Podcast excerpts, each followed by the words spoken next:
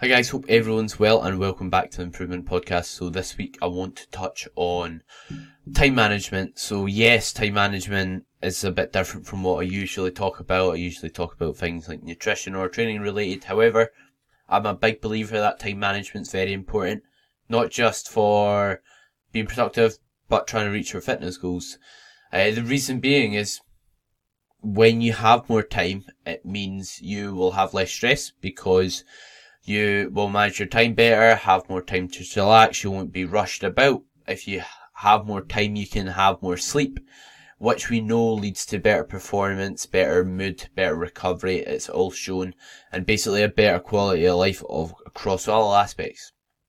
Additionally, it means more time to train. So if you have more time in your day, you can devote more time towards training so that you can do more to reach your goals.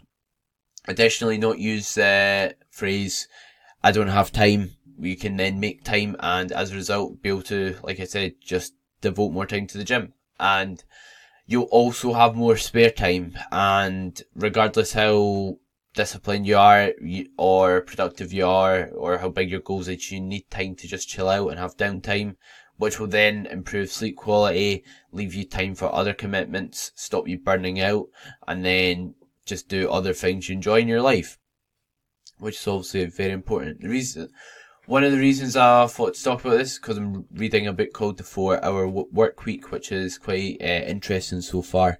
It just talks about basically some time management tips in it as well, uh, which I've got some of these from. However, some of them I've been doing for a long time, but I'm just going to go over my top tips for managing time. So first of all, I think 99.9% of people are a big, big uh, culprit for this. It's been on your phone. So if you open your settings, if you've got an iPhone and look at your screen time, I bet it's, it's most likely going to be concerning to yourself. So my biggest tip is literally just trying to get off your phone. So if you wake up and first thing you do is go on social media and go on your phone, that could definitely save you some time in the morning where you could be doing something more productive. That could give you more time to work towards your goals or whatever you want to achieve in life. So just try your best to get off it. How I recommend doing this, obviously it's easier said than done. Just getting off your phone is uh, turning off your notifications. So that's something I've done. I've only got notifications for WhatsApp where my clients message me and on uh, text messages. As a result, I don't get any distractions from Instagram because I think everyone's guilty. They get a notification, they look, they see who it's from, they open it. Before you know it, you're on the phone for 15 minutes and you're scrolling on Instagram or any other social media platform. And uh, yeah, so that's helped a lot as well as turning off notifications. If you want to just spend less time on your phone, let's say you're in college or university and you're studying, put your phone in another room. You want to make it as hard as possible to get access to your phone because then you'll be less likely to do it at the end of the day. And yeah, big one for myself is just not going on my phone in the morning because you can just waste so much time if you're on social media in the morning. Like the amount of time I've got back first thing by just not going on my phone and just trying my best to and then just making it a habit that I don't pick up my phone before I have my first meal helps massively. Uh, so going on to that, my next point, which uh, does tie in nicely with obviously not going on my phone in the morning, is my morning routine. So I think having a morning routine everyone can benefit from, regardless of what your days look like or what job you have or what responsibility responsibilities you have. The reason being is if you've got a morning routine, you can find out one that works for what you need to get done in the morning. And uh, what this will do is this will save time it will stop mental fatigue from having to think what you have to do in what order and stress out about that. It will make stress lower as a result and it will mean you'll tick all your boxes in line with your goals. So my morning routine I've got on my wall above me is to get up, brush my teeth, then jump on the scales. After that, I hydrate. I put my rice on in my rice cooker and then I tidy my room. I make my supplements, make my food, and then I have my first meal then after that, I read and then I just get to work and do whatever else I've got to do in the day. And so this means that I've got so much ticked off and I organize my routine in a way that suits myself. So like I organize it in a way where I can do everything I need to do, like upstairs and everything I need to do downstairs. So I'm not running up and down and I'm ordering it in a way that basically allows me to get as much done as possible in a short period of time and just be really productive. As a result, yes, you might think, does it really matter? Will it make that much difference? Try it. I, I believe it does. And again, you could argue that's not going to save a lot of time. If it's like an extra uh, two minutes in your day, f- multiply that by 365 amount of days a year and think about how much more time you could devote for doing a task that's going to be more beneficial to yourself. Or uh, even just spending more time in bed because we know how productive sleep is for our health. Uh, so yeah, that's another tip. Have a morning routine and uh, find one that works for you so you don't have to have the same routine as someone else just because you saw some millionaire post it. Find one that f- sticks in line with your values. So if you value, uh, I'm not sure, like let's say you value your health, make sure you take your morning supplements or something, or hydrate yourself first thing, uh, that sort of thing. And next up is, uh, sorry, something else in terms of routine. Doesn't just have to be in the morning where you have a routine, it could be at night as well, and just being routined with your day to an extent. So, yes, everyone's got different jobs, different commitments, which is understandable, but you can still be routined. Let's say you have like a nine a nine five or something, you can still be routine with your time after work. You could always, let's say, you could eat your food at work or after, right after work when you leave, then you could go straight to the gym. Then you could uh, get home, shower, do what you need to do, like get a meal, and then leave your time to chill. And then having that routine will mean you'll get your boxes ticked in a productive manner, and then still have time for just chilling. Like it doesn't it doesn't just have to be like every waking minute, but it's just about self improvement and improving your own routine. So next up is batching tasks. And what I mean by this is doing things in like a, instead of like checking your emails every hour, batch it and do it every, like, like every day at seven o'clock. So yes, not everyone will have to check their emails, but this is something I've done. So I have set times where I check my emails so I know I won't I won't be checking my email like in the morning. Then I think, oh, I'll do it in the afternoon. I'll do it at night. The like the reason being is, will actually need to track like uh, look at then could someone who's emailed me wait for a reply until eleven o'clock the morning after or twelve o'clock the time I actually check it. Uh, they can probably wait that. So in that time, I don't check my emails all the other times, get caught up reading rubbish, and then waste time where I could be doing another productive task. Uh, and I still check my emails like obviously once a day, so I'm not going to miss anything. And again, you can do things like uh, just simply like unsubscribe for emails, so you're not sitting there. You get notification, you read them, just stuff like that.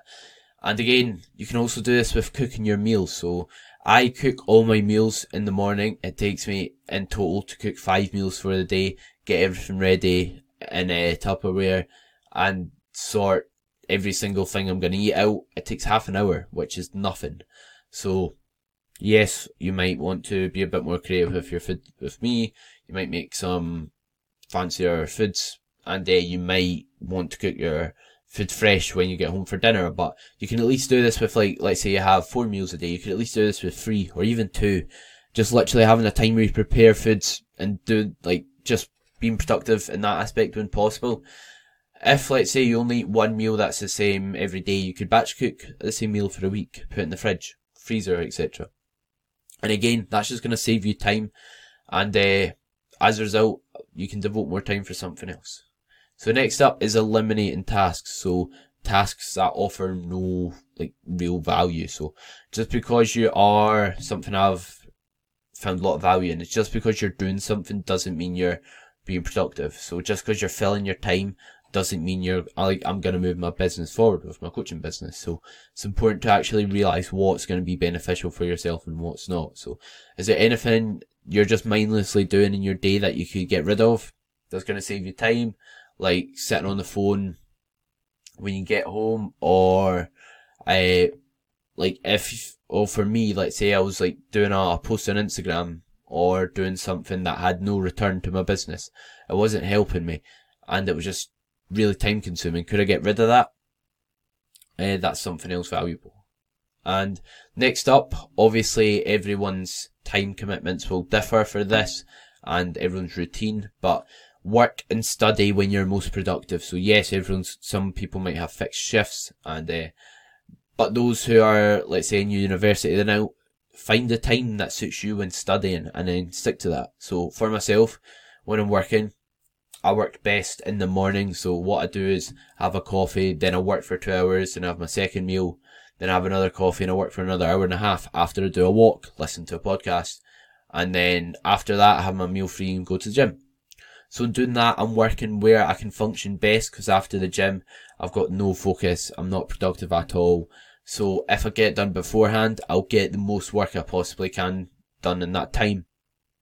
The, as a result, make the most of it and then have time, like I said earlier, to do other commitments, like see my girlfriend.